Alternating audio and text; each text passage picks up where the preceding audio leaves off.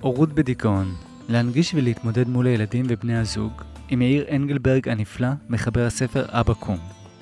הרבה פעמים ילדים להורים עם דיכאון עשויים להרגיש שההורה פתאום לא אוהב אותם, לא משחק איתם, לא קם מהמיטה, ולכן אחד הדברים הגדולים שאני לוקח מהפרק הזה, החשיבות הרבה בלשתף את הילדים כשאחד ההורים מתמודד עם דיכאון. ספר ילדים אבא קום עושה בדיוק את זה, הוא מבוסס על הסיפור האמיתי של יאיר, פסיכולוג חינוכי שהתמודד עם דיכאון. במהלך הפרק אנחנו נדבר על הדרכים הנכונות להנגיש את הדיכאון לילדים. נשוחח גם על ההתמודדות של בני זוג עם דיכאון, וכיצד לפעול כשמרגישים שאחד מהחברים או הקולגות בעבודה מתמודד עם דיכאון. אז שלום ליאיר אנגלברג, היי, ברוך הבא, פסיכולוג שכתב את הספר, למעשה, אבא קום. נכון, היי. אני ממש התלהבתי מהרעיון של הספר. אני חושב שזה רעיון מדהים, ואני שמח שב-2023, סוף סוף אנחנו קצת יותר מדברים על הנושאים האלה. לכתוב ספר לילדים על דיכאון של אחד ההורים, זה אחד הדברים, נראה לי, אני מבין שהיום יש, יש אה, ביקוש לדברים האלה, נכון? יש עניין. כן, אז אני אגיד ככה, אני פסיכולוג חינוכי ועובד הרבה עם uh, ילדים, גם מתבגרים. ובאמת הרעיון היה להנגיש אה, מה זה דיכאון אה, לילדים. כלומר, מה זה דיכאון של הורה, אבל להנגיש את זה לילדים. אז בוא תספר באמת את הסיפור שלך.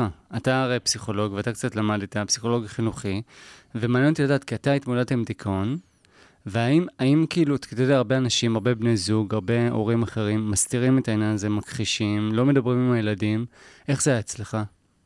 כן, זה קודם כל באמת אה, זה איזשהו ספר ש, שנכתב על החוויה שלי, אה, שאני עד היום בעצם, דיכאון הוא גלים כאלה, תלוי איזה סוג של דיכאון כמובן וכולי, לא נאריך בזה, אבל אה, באמת אני מתמודד לאורך זמן, וראיתי ש, שיש הרבה שאלות, יש לי ברוך השם שלושה ילדים, אני מדבר על אה, הגדולה בזמנו, אה, שהייתה בת משהו כמו, היום היא כבר בת 13, אז נעשה את החישוב חמש שנים אחורה, משהו כזה.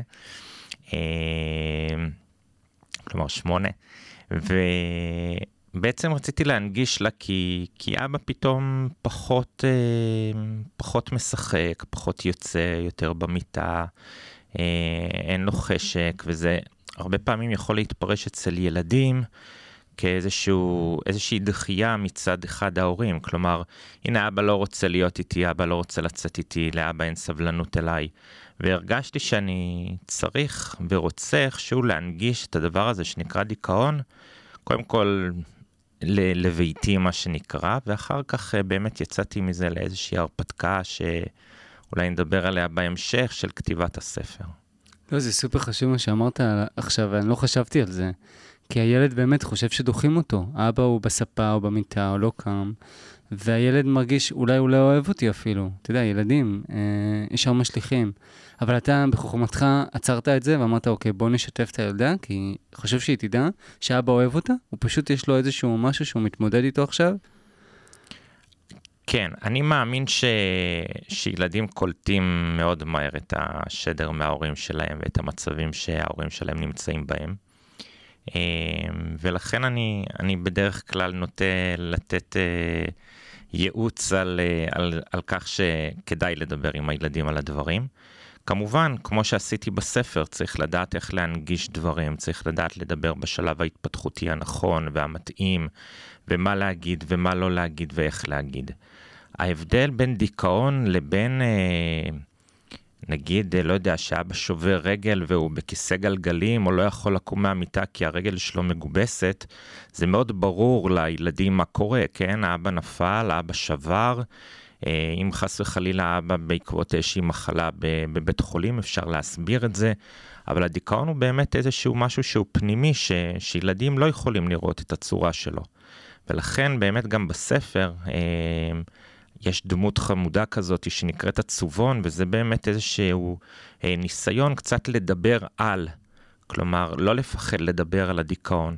העצובון הזה מצויר באיזה צורה ידידותית כזאת, סך הכל. אבל uh, גם עצובון, uh, באמת מלשון עצבות, ככה לנסות לקרב את החוויה כמה שיותר, כי ילדים לא יודעים מה זה דיכאון. אז uh, כן, כמובן יש הבדלים uh, מקצועיים בין עצבות uh, לבין דיכאון, כן? אנחנו אולי לא נצלול לכל ההבדלים. אולי, אבל... אולי באמת, אולי קצת נצלול, אבל זה מעניין אותי, אתה יודע, תוך כדי שדיברת, ממש מעניין אותי לדעת.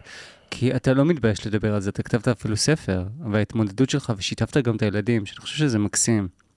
הסביבה ידעה שאתה בדיכאון? חוץ מהמשפחה הקרובה? אמ, בגדול, יותר המשפחה ידעה. אמ, היו תקופות קשות ש, שבאמת הרמתי את עצמי לעבודה, ו, ולא תמיד, אני אומר את זה גם היום, אני מנצל גם את הבמה הזאת, שבאמת אנשים הולכים לעבודה ו, ולא יודעים שקולגות אה, לא יודעים וחברים לא יודעים שעובר על אותו בן אדם איזשהו משהו. וזה באמת הזדמנות לפתוח את העיניים, כלומר לדעת שלא כל מי שנמצא בכיסא שלידינו, במחשב אה, שמולנו, אה, גם אם הוא נראה סבבה, זה ממש לא אומר שהוא ככה.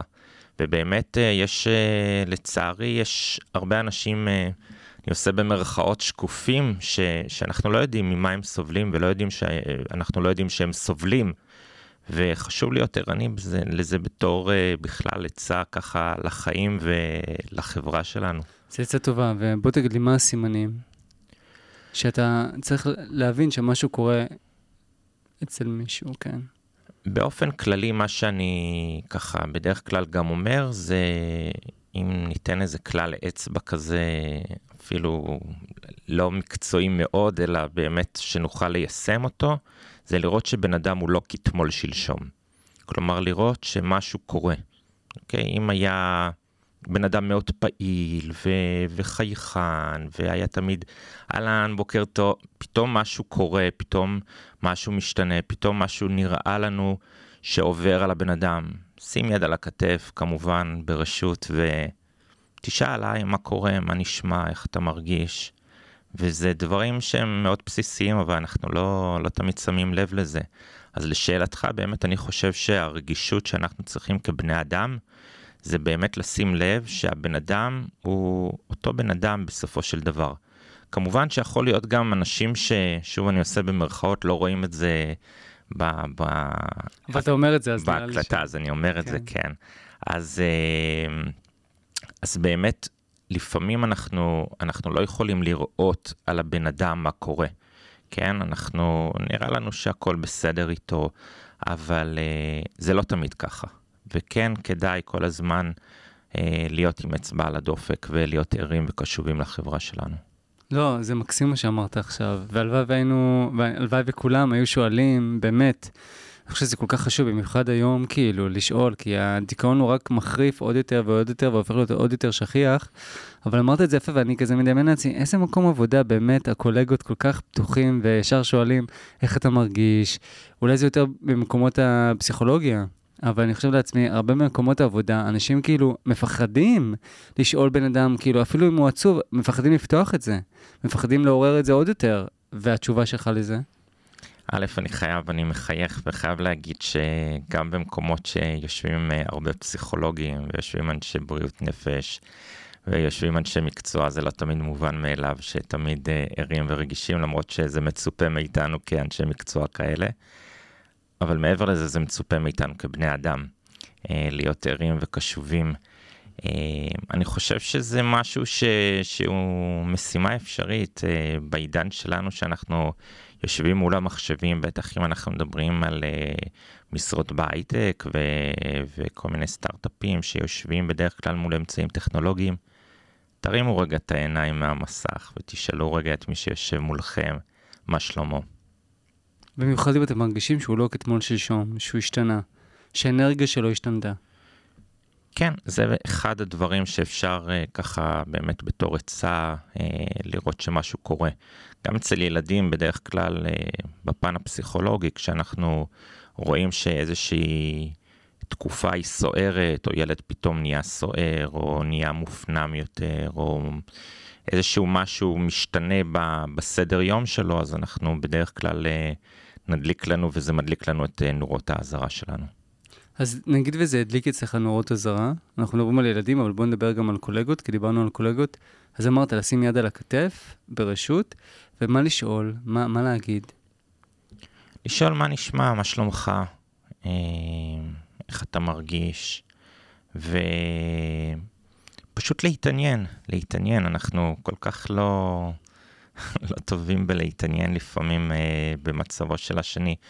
אני לא מצפה להיות, אה, אה, להיות פסיכולוג עכשיו ולהתחיל לפתוח את כל הדברים, אני גם חושב שזה לא נכון, כי בשביל זה קיימים אנשי מקצוע, כמו שאנחנו הולכים לרופאים, אנחנו הולכים לפסיכולוגים אה, בעת מצוקה, ואגב, גם לא רק בעת מצוקה, כן, יש הרבה אנשים שהולכים בכלל אה, לפסיכולוגים בלי קשר למצוקות, אני ממליץ בכל אופן, אה, לכו על זה פעם.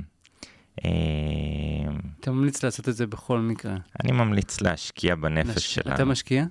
אה, בטיפול? אה, אני משקיע. משקיע בעולם הפנימי שלי. איך אתה משקיע?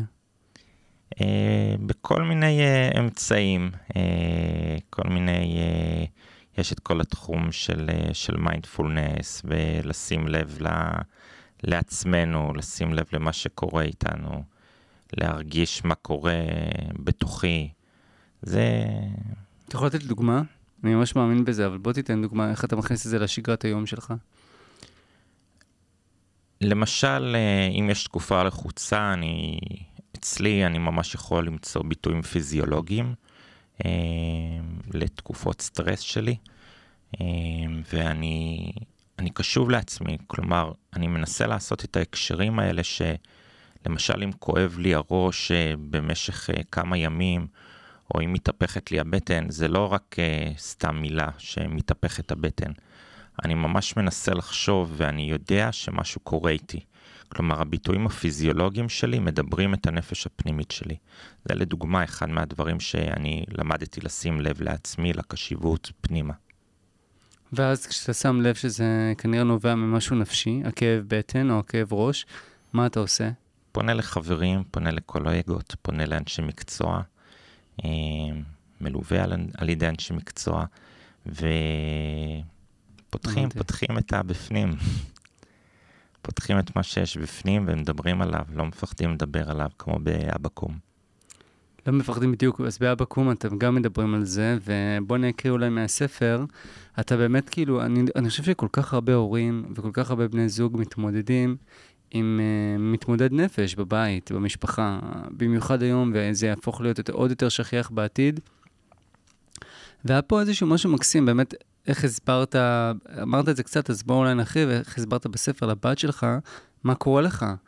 ואני חשוב, חשוב לי לחזור על זה שוב פעם. המטרה היא שהילדים, שזה אני חושב המוטיבציה הכי גדולה למי שמאזין כרגע, למה בכלל לפתוח את זה ולשתף את הילד, כדי שהוא לא יחשוב חס וחלילה שלא אוהבים אותו, או שאבא עכשיו לא אוהב אותו. מבין? שזה שובר לי את הלב, כאילו, רק לחשוב על זה, אז ברור שתשתפו. יש איזה, דרך אגב, לפני שאני מתעסק מהספר, יש איזשהו גיל שאתה, כדאי לא לשתף, כאילו? שוב, לדעתך? שוב, זה עניין מאוד uh, התפתחותי וגם תלוי גיל, כלומר יש uh, ילדים שהם בגילאים צעירים והם הרבה יותר מפותחים רגשית, ויש ילדים שהם יותר גדולים ועדיין קשה להם uh, רגשית, ככה שזה באמת נראה לי תלוי uh, ילד, ושוב, גם בספר אני תמיד uh, מציע לפנות לאיש מקצוע ולנסות לראות מה אפשר להגיד, מה אי אפשר להגיד. כמובן שאנחנו לא רוצים להציף במידע שיעורר חרדה. אצל הילד או הילדה, ולכן מאוד חשוב ככה לדעת את המינונים הנכונים, אה, איך להגיד ומה להגיד. אז אתה לוקח את זה קצת למקום של אה, חרדה, ובואו תיזהרו, ולכל ההורים האלה שגם ככה חוששים ופוחדים לשתף את הילדים בנושא הזה, אני דווקא מסתכל על זה מהצד השני, ואני אומר, איזה יופי, איזה פתיחות, ואני חושב, איזה בית מקסים. זה בית שההורים משתפים את הילדים שלהם על מה שעובר להם, והם כנים איתם, והם לא מסתירים, כי ילדים, כמו שאמרת, יודעים ומרגישים הכל. אז דווקא אני, את זה, לוקח את זה לצד השני, כאילו, כואב לי ש, שמהפרק הזה, אבל אתה, אתה, אתה, אה, יש לך את הניסיון, אבל אני אומר, רק, רק בוא תחדד אולי. אני, אני, אני כאילו, אני אשמח מאוד שמי שמאזין לא יצא מזה, כאילו, לא יפחד לשתף את הילדים שלו, רק שימו לב שהם, שהם מפותחים מספיק אה, רגשית בשביל לשתף אותם, אה, לשתף אותם, אבל לעורר בהם חרדה. כאילו, אם, אם האבא עכשיו אה, חולה בסכרת, או חולה, חס וחלילה, בסרטן או במחלות אחרות, גם משתפים את הילד, נכון? הוא מאבד את השיער, הוא עובר כימותרפיה. אני מסכים איתך, אני חלילה לא רציתי להגיד שאל תדברו על הדברים, אחרת לא הייתי כותב את הספר. להפך, אני אומר, תדברו על הדברים, רק uh, ברמת ההתפתחות הנכונה והמתאימה. אני מסכים איתך ששוב דיברנו על הכיסא גלגלים ועל הגבס, uh, באמת במחלות uh, כמו סרטן, כשיש תוצאות של כימותרפיה או באמת נשירה של שיער, אז הדברים נראים לעין ואי אפשר להתעלם מהם, כן? אני לא אגיד, אבא הלך אתמול להסתפר. זה לא נכון, זה לא מתאים. זה לא נכון לשקר לילדים. לא, זה לא נכון לשקר לילדים. חד משמעית. זה... אני מכיר כל מיני מקרים ש... שבאמת ה... היה שקר מסוים אה, במשפחה ואחר כך גדלים ומתגלה שהיה שקר, שההורים שלי לא אמרו את האמת, שזה לא מה שזה היה. למה שיקרתם וכולי וכולי, וזה איזה כדור שלג כזה. תגידו את האמת, תדברו על הדברים, אבל בצורה הנכונה. מה ההשלכות של לשקר? באמת, אני חושב עכשיו, אם הייתי מגלה שההורים שלי משקרים לי, זה נוראי, זה פגיעה, אני חושב באופן אישי, באמון, וכאילו, למה שיקרתם לי? ואני חושב שזה גם פגיעה בערך שלי, כאילו, לא יכלתם לסמוך עליי, כאילו... לגמרי, זה... קודם כל אני בעד כנות, כן? שוב, לא צריך אה, להגיד את הכל בפנים של כל בן אדם, צריך לדעת איך להגיד, מה להגיד ומתי להגיד, ולמי להגיד. אבל אה, ילד צריך, בכלל, אנחנו מדברים הרבה בפסיכולוגיה על modeling, איזשהו מודל, כלומר, ילד לא צריך לחוות את זה שההורים שלו שיקרו לו בעבר, או... בסדר, כל הורה מן הסתם פעם הגיע לאיזושהי פינה או משהו כזה, אני לא, לא מתעלם מהמציאות. אבל uh, בהחלט uh, כדאי שנדבר את האמת עם הילדים שלנו, אין לנו מה להסתיר מהם. כי, כי גם אמרת את זה קצת, הם יודעים, הם מרגישים, הם לא טיפשים. הרבה אנשים חושבים שאפשר לעבוד על ילדים, אבל הם לא... נכון, ילדים מרגישים, ילדים רואים, ילדים מבינים. אוקיי, okay, אז בואו נחזור לספר באמת, וזה, אני חושב שזה משהו שהמאזינים יכולים לקחת איתו, במיוחד בני זוג והורים. אה, שמתמודדים נפשית אה, בדיכאון, אז אתה הסברת לבת שלך בספר אה, מה קורה לך. אז אתה כותב, לפני כחודש התגנב אליי עצובון. הוא חזק ולא עוזב אותי מהר כל כך. הוא נודניק אמיתי. הוא גורם לי להישאר במיטה, לוותר על פעילויות שאני אוהב, לחשוב מחשבות עצובות. ואז הבת שלך שואלת אותך, איך מגרשים אותו, את העצובון הזה?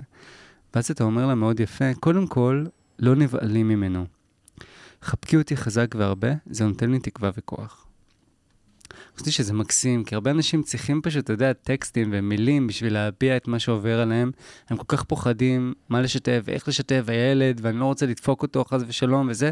וזה היה כל כך כנה וכל כך כאילו אמיתי. זה היה ככה באמת במציאות? זה רגע של כנות, זה נכון.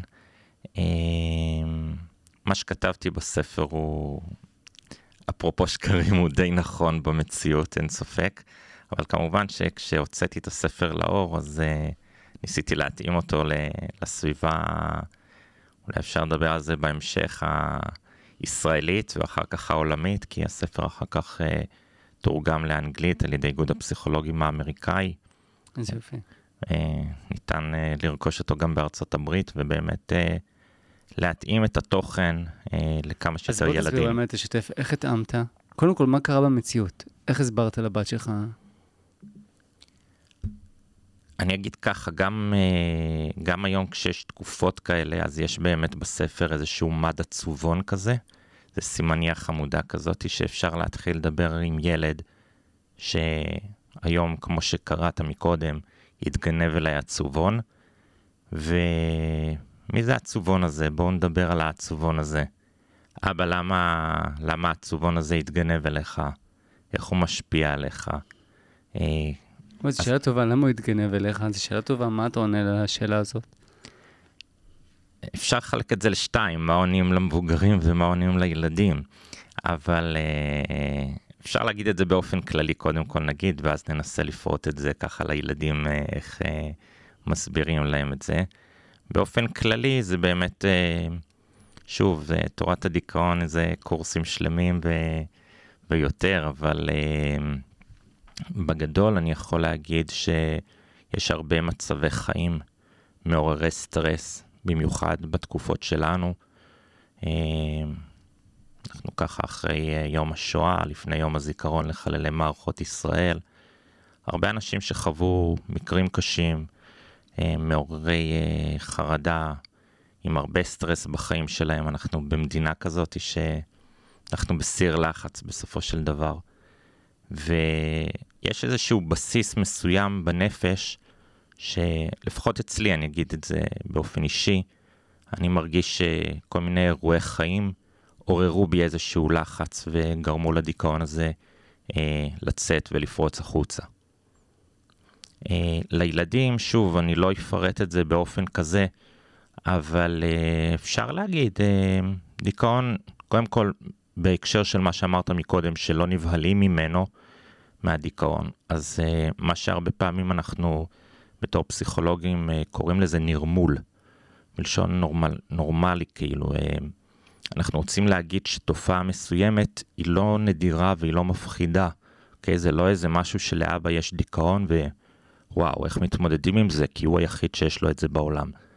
אז לא, אז אני יכול להגיד לילד שיש הרבה אנשים בעולם שיש להם את העצובון הזה, ויש תקופות שאבא פחות במיטבו, ויותר קשה לו, וכן, בואו נחבק אותו, ניתן לו את האהבה, וביחד נתגבר על העצובון הזה. אהבתי מאוד שנרמלת את זה. הפוך את זה למאוד uh, שכיח, למאוד נורמלי. אנשים רבים מתמודדים עם זה ומצליחים להתגבר על זה. וזה קורה להרבה מאיתנו, וזה מנרמל וזה מרגיע גם את הילד.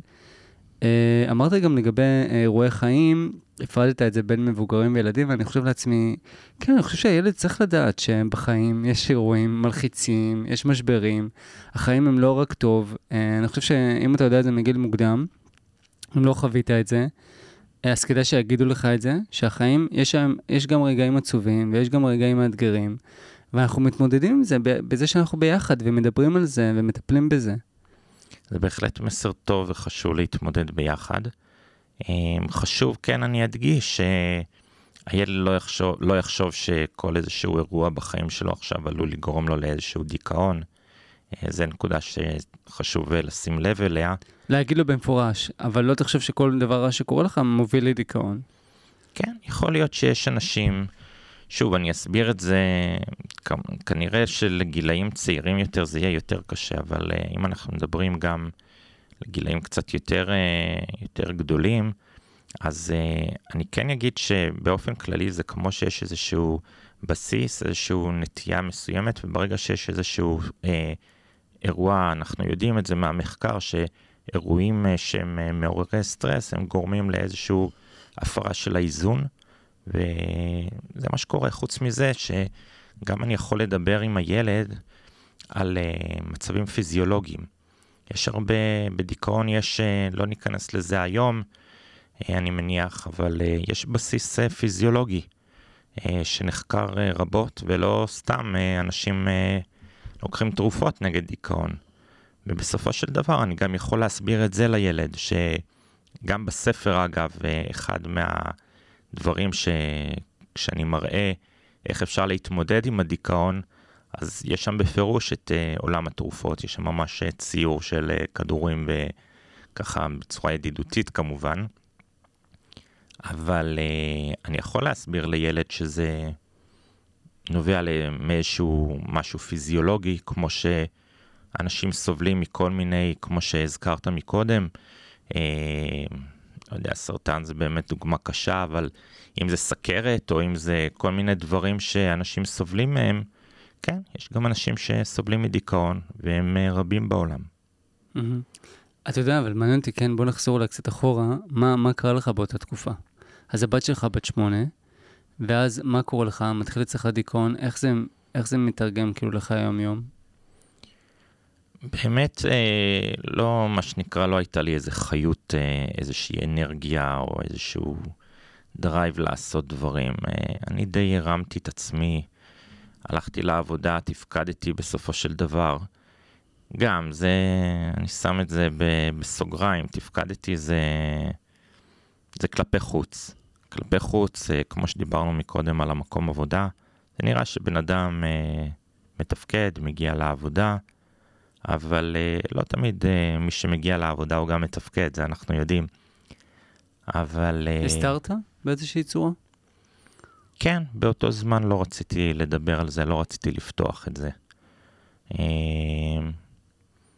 לא כל אחד בא לחבר שלו ואומר, וואו, אתה יודע, אני סובל מדיכאון.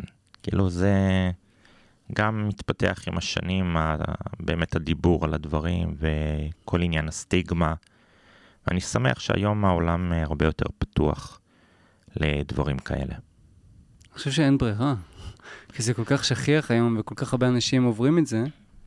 אה, כן, אה, שנינו חושבים ככה, אה, אין ברירה, אתה יודע, יכול להיות שיש תקופות שזה לא היה עובר. אה, כל הדבר הזה. אה, אני מנסה לחשוב, אה, דוגמה לסבא שלי שהיה גר בשוויץ ויצא עם הפרות לעבודה בגיל 16. תמיד אני חושב לעצמי מה היה קורה אם הוא היה אומר לאבא שלו, תשמע, היום אני לא קם כי אני בדיכאון. אז זה כנראה תלוי תקופה, ואני שמח שאנחנו מתקדמים, וחלק מזה שאנחנו יושבים כאן ומדברים על הדברים, זה בדיוק חלק מזה שאנחנו מתחילים לדבר על הדברים. אז בואו באמת נדבר, כי אתה יודע, זה, זה באמת איזשהו נושא שאני חושב שלא מספיק מדברים עליו, וזה הורות של, אה, למתמוד, של מתמודד, מתמודדי נפש, איך הם מתמודדים ואיך בני זוג מתמודדים.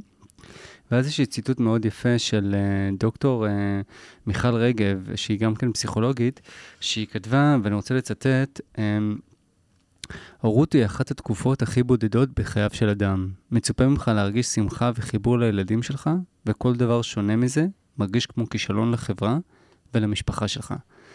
ואני חושב לעצמי, יואו, אה, כמה שזה, כמה שזה נגע בי, המשפט הזה, כי אני חושב, גם ככה הורות היא לא הדבר הכי קל שבעולם, קל וחומר כשאתה כאילו מתמודד נפש. ובאמת מצופה ממך להיות שמח, ולהיות שם בשביל הילדים שלך, ולשמש אה, מודל. ואתה לא יכול, ואז יש איזושהי אשמה עצמית. זה קרה גם לך? אשמה תמיד, אה, תמיד נמצאת במקרים האלה. כי בעצם אה, אשמה, כי, כי אני לא מתפקד, כמו שציטטת יפה מהציטוט, ש, שבאמת אנחנו רוצים להיות הורים טובים. לא רק שאנחנו רוצים להיות הורים טובים, אנחנו רוצים גם שיחשבו עלינו, שאנחנו יראו אותנו כהורים טובים. אני יכול לתת אה, דוגמה, אתמול הבן שלי הלך לגן משחקים והוא הלך עם אמא שלו, ואז אמרתי למה שאני לא אצטרף. בסוף לא הצטרפתי אגב, אבל אנחנו מאוד רוצים להיראות כולנו כמשפחה שמחה ונורמטיבית ודואגת לילדים שלנו ומחבקת. וכן, כשאני לא מסוגל לעשות את זה, אני מרגיש המון אשמה. כמו שאמרת, באמת האשמה היא משהו מאוד uh, חזק בתקופות כאלה, איך אני לא יכול להיות פה בשביל, ההורים, בשביל הילדים שלי. והבת שלך באותה תקופה שהיית בדיכאון, היא שמה לב, מה, מה היא שאלה אותך בדיוק? היא יותר שמה לב ל... קודם כל היא מאוד רגישה ויש לה אינטליגנציה רגשית מאוד גבוהה. אבל uh, היא שמה לב, כמו שדיברנו מקודם, שמשהו אמ, לא טוב קורה, משהו לא כתמול שלשום, כמו שאמרתי. אמ, זה כמו בספר, האם שכבת במיטה ולא קמת מהמיטה, ואז היא באה... היו מצבים שבאמת אה, שכבתי, שוב, זה, אני לא אראה את זה אה, לילדים ככה, זה, אבל היו ערבים ששכבתי ולא היה לי כוח אה, לעשות שום דבר, ואז אשתך שואלת אותך, יאללה בוא, למה אתה לא בא? ו... פה אני רוצה להתחיל באמת לדבר אולי קצת על המעורבות המשפחתית ועל המעגלי קרבה שהם מאוד מאוד חשובים. התמיכה במצבים כאלה היא קריטית. וקודם כל מה, מהבת זוג, מה, מהחבר, מהחברה, מההורים, מהשכן, מהשכנה, כל אחד ומעגלי החיים שלו. אבל uh, קשה מאוד uh, להתמודד, uh, להתמודד עם זה לבד. ופה זה עוד משהו, איזשהו מסר שחשוב לי להעביר אותו, שבאמת אל תישארו עם זה לבד, וזה חלק מהמסר גם בספר, לדבר על הדברים, להוציא אותם, לא להיות איתם אה, לבד. וואי, זה אחד המסרים אולי הכי חשובים בפרק הזה. אני אשתף אותך שגם אני עברתי דיכאון, ואני חשבתי בהתחלה שאני יכול להתמודד עם זה לבד, אני לא צריך אף אחד, כאילו, לא, לא שאני לא צריך, פשוט אני מכיר את עצמי, ואני בדרך כלל, כאילו, קורה לי איזשהו משבר, אני מתמודד איתו לבד ומתקדם הלאה. ושם לא הצלחתי. לא הצלחתי וזה כאב לי, ואני זוכר שבטיפול, אני גם סיפרתי את זה בעבר, המטפלת שכל פעם, זה מה שהתמקדה בו, בוא תשתף, בוא תרחיב את המעגל עם האנשים שאתה יכול לשתף אותם, וזה אחד הדברים שהכי עזרו לי, לשתף ולהגיד מה עובר עליי, ולהיות כנה עם אנשים, ולא לפעול כל הזמן בהסתרות ובהכחשות, או לנסות למצוא איזה שהם סיפורים בשביל שלכולם יהיה נעים ונוח. ולהפך, דווקא זה יקרב אותי מאוד לחברים שלי ולאנשים שבחיי. אני, אני עכשיו יש לי קשרים הרבה יותר חזקים והרבה יותר אינטימיים והרבה יותר טובים, באמת, חברים קרובים טובים. קשרים כאילו כל כך טובים, שאני כל כך שמח שיש לי אותם היום, בגלל שהרשיתי לעצמי להיות פגיע, בגלל שהרשיתי לעצמי לשתף דברים, שקש... דברים קשים. קודם כל זה באמת, ה... קודם כל זה גילוי אה, אמיץ, מה שאתה מספר עכשיו, אה, ככה לא דיברנו יותר מדי לפני, אבל אה, באמת זה, שוב, מסר ששנינו כאן מעבירים, תדברו על הדברים. ובאמת זה, בעיניי זה כמו, נכון, זה כמו לפתוח פצע, אוקיי? שאנחנו מקלפים איזשהו פצע, זה כואב, נכון. אבל כשאנחנו הולכים לרופא ונוגעים בפצע, אנחנו חייבים לגעת בו בשביל לטפל בו. או יש דימוי של, אה, של בצל, אוקיי? שמקלפים עוד קליפה ועוד קליפה ועוד קליפה עד שמגיעים פנימה. אז אה, באמת ככה הנפש היא משהו מאוד מאוד ייחודי, משהו מאוד פנימי, וחשוב לדבר על הדברים עם הסביבה שלנו. שוב, גם לא כל, ככה דיברת מקודם על uh, התמודדות נפשית עם מחלות נפש, ויש דיכאון, ו... צריך לעשות גם שם את כל ה... כלומר, יש מחלות נפש ויש אה, כל מיני נכון. דברים שהם יותר קשים או יותר מורכבים, אבל uh, בגדול באמת uh, בוא נעזר ב, בסביבה שלנו, בוא נעזר אחד בשני. חד משמעית. עכשיו, אה, דיברת על זה כ, כפצע, אני, אני קצת קשה לי עם זה, עם, עם פצע, כי אני אומר לעצמי, מי שבדיכאון, זה כל הזמן שם, זה לא פצע שאתה נוגע בו וזה כואב, בדרך כלל זה תמיד שם, אתה תמיד בכאב. אז, אז נראה לי מאוד ברור מאליו כאילו לשתף ולפתוח את זה. אה, יכול להיות שאתה, אבל אני חושב שהטיפול הוא רק דרך, כאילו אתה לא יכול איכשהו להסתיר את זה ולהתמודד עם זה לבד. הטיפול הוא through, the only way out is through, you know? כאילו הדרך היחידה החוצה זה דרך, כאילו. אז אם אתם רוצים לטפל בעצמכם ולהרגיש טוב יותר, אז שתפו. אז עכשיו מעניין אותי לדעת באמת בהמשך לזה, את הסיפור הזוגי שלך. אתה, הבת הזוג שלך בהתחלה לא, לא הייתה מודעת, או שהיא כן הייתה מההתחלה? אגב, אני רק אתייחס למה שאמרת, אתה צודק, זה באמת משהו שנמצא שם. אה, יש על היד מעין אה, צלקת קטנה כזאתי, אז, אה, אז באמת פצע הוא גם, באמת אני מתחבר למה שאתה אומר, פצע גם אם טיפלת בו, אבל לפעמים נשארת איזושהי צלקת ואני מחדד את מה שאתה אומר ומסכים שזה שם. גם אם uh, כרגע הפצע נעלם, הצלקת נמצאת ומשהו בנפש קורה כל הזמן. Uh, לשאלתך uh, לגבי uh, אשתי, תמר, uh, שאני נורא מעריך את כל ההתמסרות ואת כל המסירות והסבלנות שיש לה, uh, במיוחד uh, במהלך תקופת הדיכאון, זה בהחלט משהו שדורש... Uh, התגייסות, התגייסות של הבית, התגייסות של אה, בת הזוג, בן הזוג, אה, אם זה מתבגרים אז להורים. אני מטפל הרבה במתבגרים ולפעמים באמת הנטייה היא להגיד, אה, אני שומע הורים שלא מודעים מספיק למצב של המתבגר או המתבגרת, ואז הם אומרים, אה, הוא סתם עצלן, הוא מחפש תשומת לב. הוא לא יוצא מהמיטה, ברור, כי לא בא לו ללכת לבית ספר, וגם זה קיים היום, עדיין שהורים לא מספיק מבינים מה עובר על הילדים שלהם, גם אם מדובר על אה, גילאים יותר מתבגרים. ומה שאני רוצה להגיד זה שבאמת צריך איזשהו מעגל תמיכתי, סביבתי, כל אחד בתא המשפחתי שלו, איך באמת להתמודד עם זה ביחד ולא לבד. כן, עדיין יש הורים כאלה. אה, גם, גם, אה, אתה יודע, גם קצת חקרתי לפני, וגם יש אה, הרבה אנשים, גם בני זוג שכועסים. כועסים, מה, מה פתאום עכשיו אתה יושב על הספה, או מה אתה עכשיו ישן, כאילו. ואולי אפשר להגיד גם בסוגריים, אולי קצת בצדק, כי עכשיו הכל מוטל עליהם, כל המטלות. אבל מה לדעתך הדרך הטובה ביותר להתנהל כבני, כ, כזוג בתוך המצב השברירי הזה?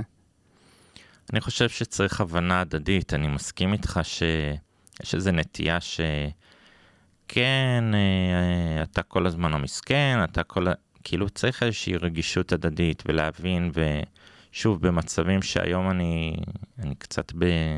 קצת, אה, קצת, קצת ויותר באיזושהי מודעות אה, אחרת, אבל אני באמת חושב שצריך לתת קודם כל את ההערכה ואת הכבוד לסביבה שתומכת, והסביבה רוצה לתמוך, צריך לזכור את זה בסופו של דבר.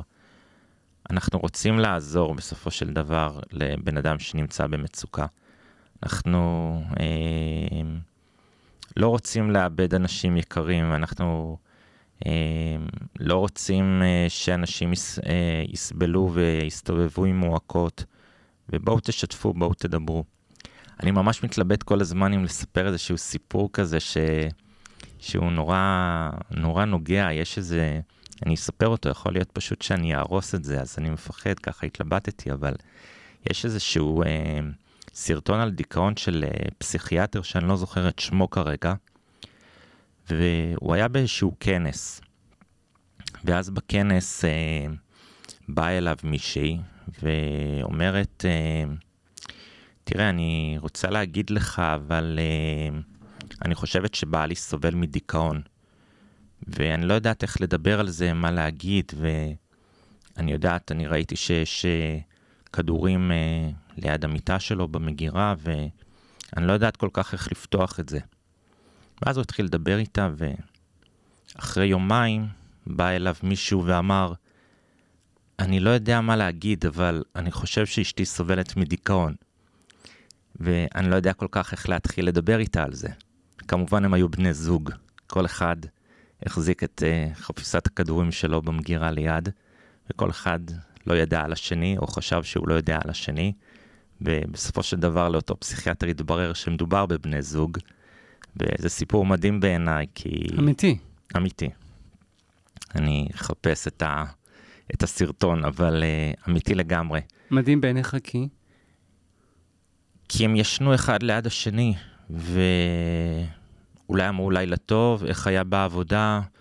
לפעמים אנחנו אומרים היה סבבה, היה דפוק, אה, אל תשאלי היום, לא משנה וכולי.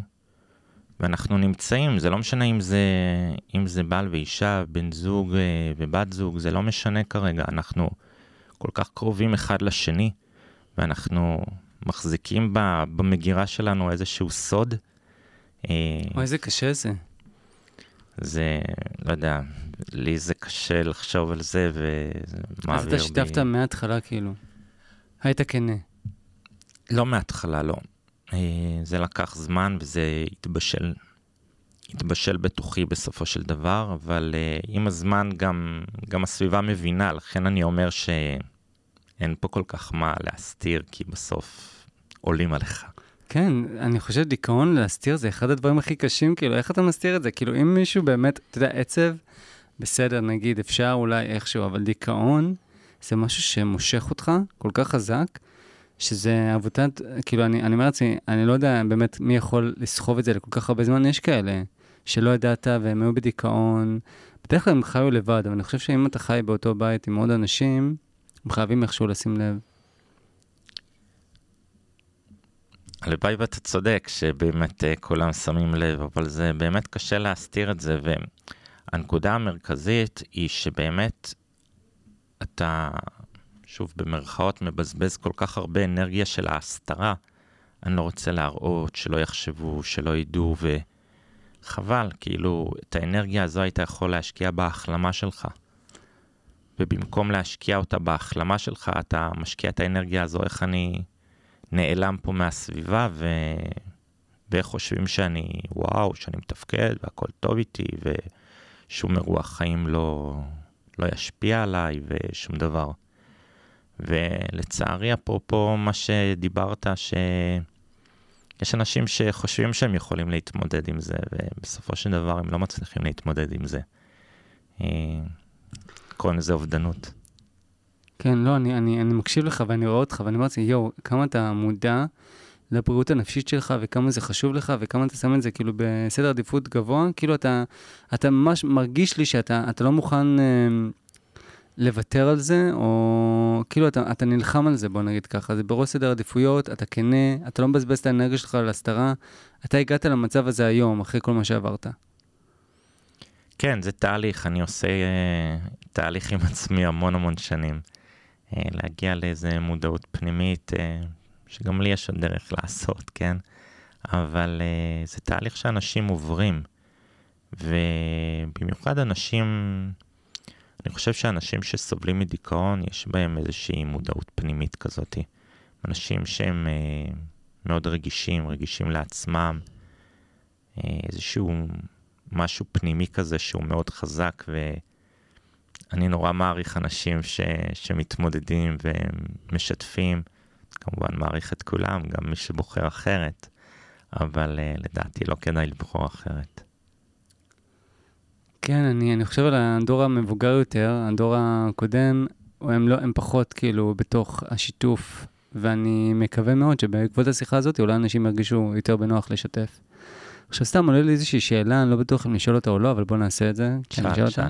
נגיד, אה, אתה יודע, הרבה במשפחות והכול, יש ילדים, יש בני זוג, הרבה אנשים, הרבה בני, אני זוכר באיזשהו סדרה שראיתי, סדרה טובה בכאן, גם כן, כאן 11, על uh, דיכאון, שהבת זוג פחדה שזה ידביק. הדיכאון של הבן זוג, שזה ידביק את הילדים. אז הם שמרו על זה בסוד במשך שנה נראה לי, או משהו כזה. מה דעתך על ה... אז אני אגיד פשוט, זה לא מדבק, נתחיל בזה. תודה לך על זה, כן.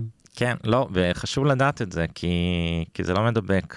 כי יש מחלות שהן מדבקות, אנחנו אחרי גל קורונה למשל, והמחלה מדבקת, וכמו ש... כן, בזמנו, אני חושב שלפני תקופה, אני זוכר, היו ילדים ככה שחשבו שבאמת נגיד סרטן הוא מדבק, וככה היו מאוד נרתעים מלהתקרב אל מישהו עם סרטן. כי היו תקופות כאלה שאני זוכר, או ילדים כאלה שאני זוכר. וכן, אמיתי זה לא מדבק, וצריך לדעת את זה. והדיכאון הוא לא מדבק. כמובן שאם אה, יש איזושהי, אני כן אגיד, איזושהי הסתרה מאוד גדולה בבית, ורואים אה, את אחד ההורים לא מתפקד, וכל הזמן בוכה, וכל הזמן במיטה, אז משהו קורה שם, כן? אבל זה לא מדבק ברמה שזה מדבק, אוקיי, אז גם אני אהיה כזה. אבל שוב, זה חוזר למסר הזה שצריך לדבר את הדברים, אוקיי? אם אנחנו חיים באיזשהו, לא יודע, עולה לי דימוי של מערה חשוכה כזאתי, כולנו נמצאים בבית באיזושהי מערה חשוכה, אז זה משפיע, כי כולנו במערה החשוכה. אז בואו נדליק את הגפרור הזה, נדליק את הנר הזה בתוך המערה, ויהיה לכולנו טוב יותר. אבל זה לא מדבק. זה לא מדבק. עכשיו, אתה, יש לך שלושה ילדים, הבת הבכורה בת 13, בני כמה שני הילדים האחרים? יש לי עוד בת, אה, בת אה, תשע ועוד אה, קטנצ'יק בן ארבע. ארבע. ואת הארבע אתה משתף גם כשיש לך אפיזודה? לא, הוא עוד לא, עוד לא שם לדעתי. עוד לא שם. לא. אז איך, אבל הוא, הוא שם לב שקורה משהו? אני חושב שהוא פחות כרגע נמצא במקום הזה. אני כן יכול להגיד שעצובון זו מילה שהיא מדוברת בבית, אוקיי? עצובון זה מילה שמכירים אותה. מקסים. היא לא נדירה. אתה חושב, כאילו, אתה יודע, אני אומר לעצמי, זה ספר מגניב, אבל אני אומר לעצמי, יואו, אני לא חושב שהאחים שלי שהם מורים, הם, הם, הם ייכנסו בכלל, כי הם כל כך, נראה לי, הם עדיין מאוד, יש אנשים שהם מאוד חרדתיים, כאילו, בקטע הזה, אלא אם כן מישהו חלה, או מישהו התמודד עם דיכאון, או איזושהי מחלת נפש אחרת, אז כן, הם מוכנים לקבל, אבל להכניס את זה לבית בלי שבכלל, מה דעתך, האם משפחות גם שלא התמודדו, צריכות לקרוא ולהיחשף? נראה לי שתגיד כן, כי כמובן יש לך את הספר, אבל... אני לא אגיד כן חד משמעית, כי בסופו של דבר, אה, הספר הזה, איך אני אומר, הוא קצת אה, נישתי כזה, הוא באמת או הרבה אנשי טיפול משתמשים בו, או באמת שהוא מאוד מיועד למשפחות ספציפיות שהדיכאון נמצא בבית ו- ומאוד נעזרים בו. איך אני תמיד אומר, זה לא ספר שאני אביא ליום הולדת של החברה של הבת שלי בתור מתנה. אה, אגב, הספר השני שיצא אז אולי כן, אבל בהזדמנות אחרת נדבר עליו, על אה, ים של מצב רוח, שכתבתי עם אה, דוקטור אלכס גיזונטרמן, שהוא פסיכיאטר ילדים, חבר טוב שלי, ושזה כן ספר שהייתי מביא מתנה, אבל, אבל כן, לא, לא הייתי מביא את זה לאיזה ארוחת ערב טוב, היום נדבר מה זה דיכאון, או... אבל, אה, אבל כן, כמו שאמרת מקודם, אנחנו צריכים להיות מודעים למה שקורה בסביבה שלנו, מה שקורה בעולם שלנו. ואגב, זה... אנחנו מדברים כזה גבוה עם אה, אולי אה, אה, קולגות וכל מיני, אבל גם יכול להיות ילד אה, בבית ספר היסודי, בכיתה ו' למשל, שחברה שלו או חבר שלו נראים מאוד עצובים. ובעולם שלנו יש את כל עולם הגירושין למשל, שמשהו קורה שם במשפחה, אמא ואבא כבר אה, נפרדים ולא יהיו ביחד. יש המון דברים שקורים בגילאים מאוד מאוד צעירים שאפשר לדבר עליהם. אפרופו אם אנחנו מדברים, אה, אנחנו לא נגלוש לתופעת הגירושין היום, אבל אה, כן, זה, זה גם, משהו קורה בבית, ואי אפשר להתעלם מזה, צריך לדבר על הדברים. שוב, בסגנון ו- וברמה הנכונה. אוקיי, okay, בסגנון וברמה הנכונה, האם לדעתך אבל כן לחשוף את הילדים לדברים האלה לפני שקורה משהו? או רק ש- כשמתחיל לקרות משהו? זה תלוי גיל אה, לדעתי. אה, אנשים אה, או נערים, אנחנו, שוב, כפסיכולוג חינוכי, אני ממש מלווה גנים ומלווה תיכונים. ככה שהעבודה שלי מאוד מגוונת מחמודים בגיל 3 עד חמודים בגיל 18. אבל אני כן אשים את זה כאן על השולחן, הספר באמת מותאם יותר לילדים צעירים. אבל גם בעולם המתבגרים של היום, אוקיי? אה, לא חייב עכשיו להיות איזה עולם מתבגרים של אה, בני 18, או גם בחטיבה אני מודע למקרים ולסיפורים שילדים נחשפים למצוקות של החברים שלהם, ומצוקות קיימות בעולם, אוקיי? לא נתכחש לזה. ואני חושב שמתישהו זה עולה על השולחן, שוב, לא באיזה ארוחת ערב ש...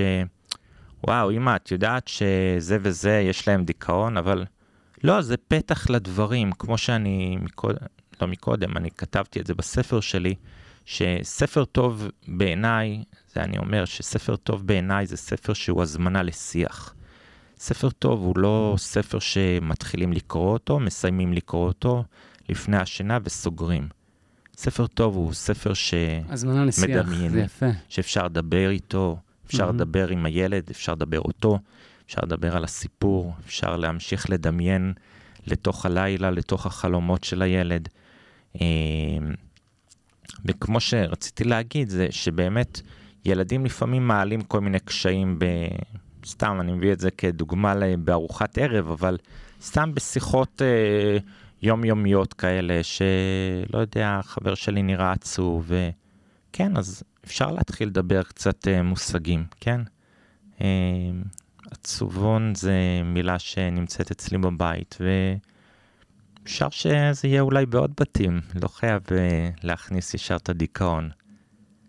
זה מאוד יפה מה שאמרת, עצובון זה מילה אה, שגורה אצלך בבית, ויש, אה, בכלל אומרים שילדים להורים אה, שמתמודדי נפש, האוצר מילים שלהם הרבה יותר גדול לגבי מה זה דיכאון, מה זאת חרדה, הם יודעים מה לעשות, למי לפנות ואיך לפנות, ו, וגם הם הרבה יותר אמפתיים. זה מה שאומרים לילדים, של, להורים שמתמודדי נפש. עכשיו, אני חושב לעצמי, בגלל שזו תופעה כל כך שכיחה, אני באמת אומר לעצמי, ויש כל כך הרבה משברים, היום אנשים, אני לא חושב ש... אני חושב שדיכאון באמת זה כל כך דבר שכיח, וכל כך הרבה אנשים הולכים להתמודד עם זה בתוך המשפחה ומחוץ למשפחה. ואני אומר לעצמי, איזה מזל יש גם להורים שהתמודדו עם דיכאון, לשים לב, לשים לב לסימני אזהרה אצל הילדים שלהם. לגמרי, אני חושב ש... שגם אה, הורים שמתמודדים יהיו הרבה יותר רגישים לשינויים אצל הילדים שלהם, יהיו הרבה יותר קשובים. אה, כמו שאמרתי, אני, זה קצת משוחד, אבל אני מאוד מעריך אנשים ש... שמתמודדים, אוקיי? נקרא לזה ככה בסופו של דבר. אה, אנשים שמתמודדים, באמת יש להם איזשהו משהו פנימי שהם רוצים להתמודד איתו. שהם אה, רוצים לא להסתיר, לא להתחבא, אלא באמת לפתוח את הדברים. וכן, במרכאות זה איזושהי מתנה, כאילו שאם אתה בתור, אה, בתור הורה מתמודד, אז אתה תהיה כנראה יותר רגיש ויותר עם אצבע על הדופק אה, כשמשהו משתנה בסביבה של הילד שלך. וגם הפוך כנראה, אם אה, ילד נמצא באיזשהו משבר אה, פנימי או רגשי או נפשי, אז אה, זה בהחלט, זה ילדים אה, מתוקים ומקסימים שיש להם אינטליגנציה רגשית מאוד גבוהה. אוקיי, okay, אז באמת דיברת פה על כמה מסרים, ותשתפו ותחשפו. מבחינתך זה המסר הכי חשוב בפרק הזה שאתה רוצה שאנשים יצאו איתו? לא להסתיר, לשתף? אני, אם נצא בשורה תחתונה, אז אה, הייתי אומר להיעזר, כן. יש... אה, להיעזר באנשי מקצוע?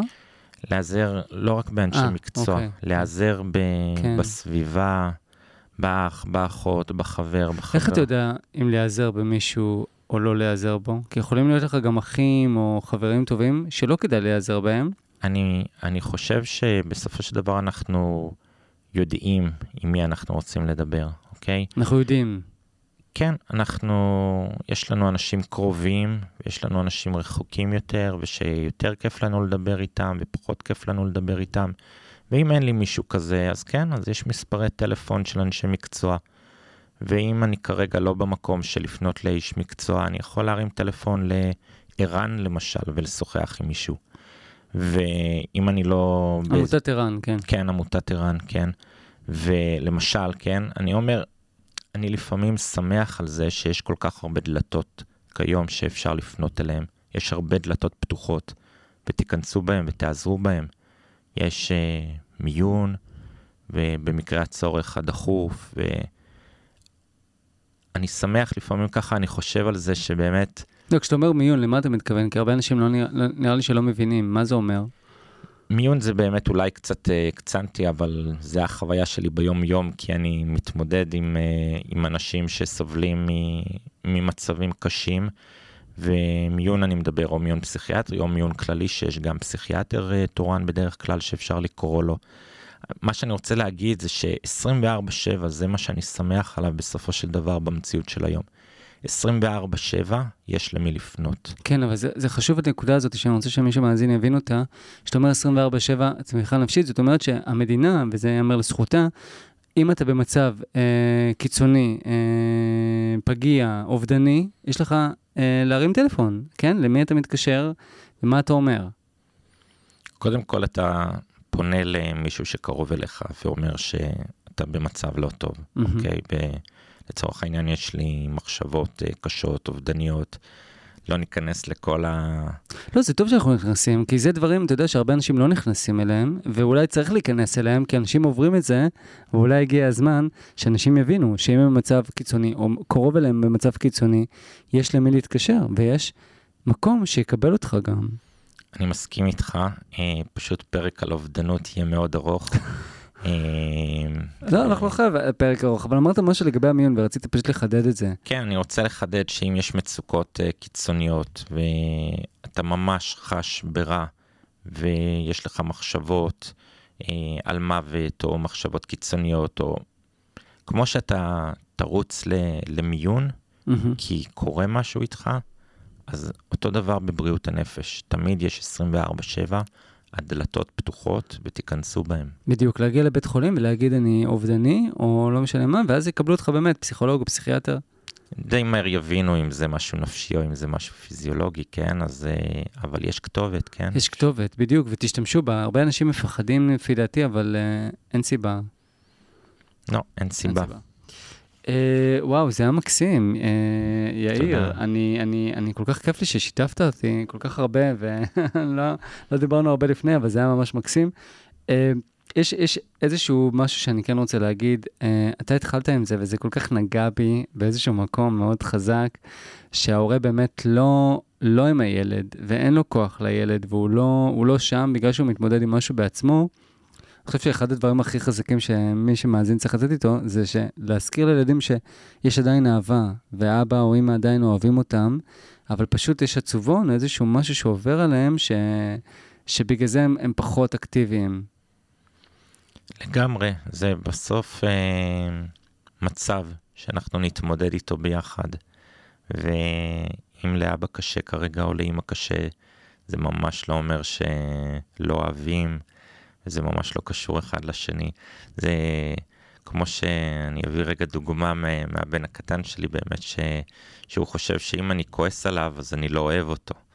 או הפוך, אה, אני עכשיו כועס עליך, אני לא אוהב אותך, אוקיי? אז אפשר להפריד בין הדברים, צריך להפריד בין הדברים. יכול להיות תקופה משברית שלאמא קשה, לאבא קשה, אבל אנחנו תמיד אוהבים ואנחנו תמיד מחבקים. אתה תמיד מזכיר להם, אני אוהב אותך, לא משנה אם אני כועס? כן. איזה יופי. וואי, זה חשוב, המשפט הזה, אתה יודע, זה משפט בקטנה שהכנסנו עכשיו, אבל זה כל כך חשוב להגיד לילד כל הזמן, אני אוהב אותך, אני כועס עליך, אבל אני אוהב אותך. יש uh, את המשפט מפתח של uh, גבולות לצד החלה, אוקיי? לא כל גבול שאני מציב לילד שלי אומר שאני לא מכיל אותו, או אם אני שם גבול וכועס כרגע, זה לא אומר שאני לא אוהב אותו. ולהגיד לו את זה. כן. במפורש. שידע שאני אוהב אותו גם כשאני כועס עליו. אוקיי, okay, אז קודם כל, תודה גדולה, יאיר, זה היה מקסים. ואתה מחבר הספר, אני אגיד שוב פעם, אבא קום, שאני חושב שבפעם הראשונה בישראל, אני יודע שקיים עוד ספר, יצא בינואר, אני לא יודע אם שמעת, גם כן בסגנון של הורה שמתמודד עם דיכאון ואיך לשקף את זה לילד. אה, אז, אז זה באמת איזשהו משהו תקדימי בישראל, ותודה לך על זה, כי זה ייתן איזשהו פתח לאנשים לדבר על זה, שאני חושב שזה כל כך חשוב, שזה אחד המסרים הגדולים, תשתפו, ותעביר, ותש... סליחה, תשתפו את הילדים, כן? תשתפו את הילדים שלכם במה שעובר. אה, אני אגיד לך איזושהי שאלה, אה, שאלה שאני שואל כל, כל אורח, שאני שאלתי אותך קצת בתחילת הפרק, אבל בוא נשאל אותך שוב פעם, אם יש לך איזשהו משהו אה, שאתה עושה, דיברת קצת על מיינדפולנס, אה, בשגרה שלך, בשביל הרווחה הנפשית והפיזית שלך, אם יש משהו שאתה עושה מדי יום. לצערי אני עובד הרבה, או לשמחתי אני עובד הרבה ויכול לעזור להרבה אנשים, אבל אה, אם אני ככה אקח את מה שאתה אומר וימנף את זה לאיזושהי רמת של... לא אוהב להגיד את המילה טיפים או משהו כזה, אבל uh, אני כן אגיד, uh, אפרופו הרווחה הנפשית שלי, הרבה פעמים לכתוב. אני אוהב לכתוב. ולא כולם חייבים לדעת לכתוב, אבל אגב, אני רוצה להגיד שאני לא איזה סופר מלידה, כלומר, אני את הספר הבקום שרבטתי על דפים בהתחלה, וממש לא, לא צריך להיות איזה סופר גדול, ותכתבו לעצמכם קודם כל. ואם נעשה איזושהי נגזרת מה תכתבו, תעשו משהו שאתם אוהבים. פשוט לרווחה הנפשית שלכם, תעשו משהו שאתם אוהבים. אם אתם אוהבים ללכת לחדר כושר, או אם אתם אוהבים לראות איזה סרט טוב או הצגה טובה, או אם אתם אה, אוהבים לכתוב, כמו שאמרתי, אוהבים לרוץ, אוהבים לשתות קפה עם מישהו, תעשו את זה. אז אתה אוהב לכתוב, ומה זה אומר? בבוקר, על הבוקר אתה כותב לך, כי אתה יודע, ג'וליה קמרון, אני לא יודע אם אתה מכיר, יש לה איזושהי פרקטיקה שהרבה אנשים עושים, ואני כולל אותי גם. אה, זה לכתוב, להעיף את כל המחשבות כאילו שיש לך על דף, בלי לצנזר, בלי כלום, הכל כזה מונח. ככה אתה מתחיל את היום שלך, אחרי שהכל כזה מונח על הדף. מה, מה הפרקטיקה אצלך, התהליך אצלך? לא, אני לא כותב ככה. אוקיי. Okay. לא ברמה הזאתי, למרות שאת הספר הבקום בתקופות ה... הקיצוניות שלי ממש הייתי משרבט בכל מיני פינות וכותב כל מיני קטעים כאלה, ואיכשהו נוצר מזה איזשהו משהו, אבל uh, אני כותב בזמן החופשי שלי וצריך לדעת לקחת את הזמן הזה. קחו לכם את הזמן, תעשו דברים שאתם אוהבים. כן, אז אתה מקפיד כל יום לקחת את הזמן ולכתוב. הלוואי. הלוואי. אבל אתה כותב לך משהו שהוא מסודר, או שזה סתם כזה מחשבות על הדף? היום אני קצת מתקדם יותר בכתיבה שלי, אבל uh, גם התחלתי לכתוב משהו ו- והתכתבתי עם uh, מישהי מקצועית שנתנה לי הערות ופידבקים, ואני נורא נהנה מזה, אבל שוב, כל אחד יעשה מה שהוא נהנה לא, ממנו. לא, מצוין, איזה כיף. ואתה נתת פה טיפ, אתה לא אוהב את המילה הזאת, אבל נתת פה איזשהו כלי מאוד חשוב.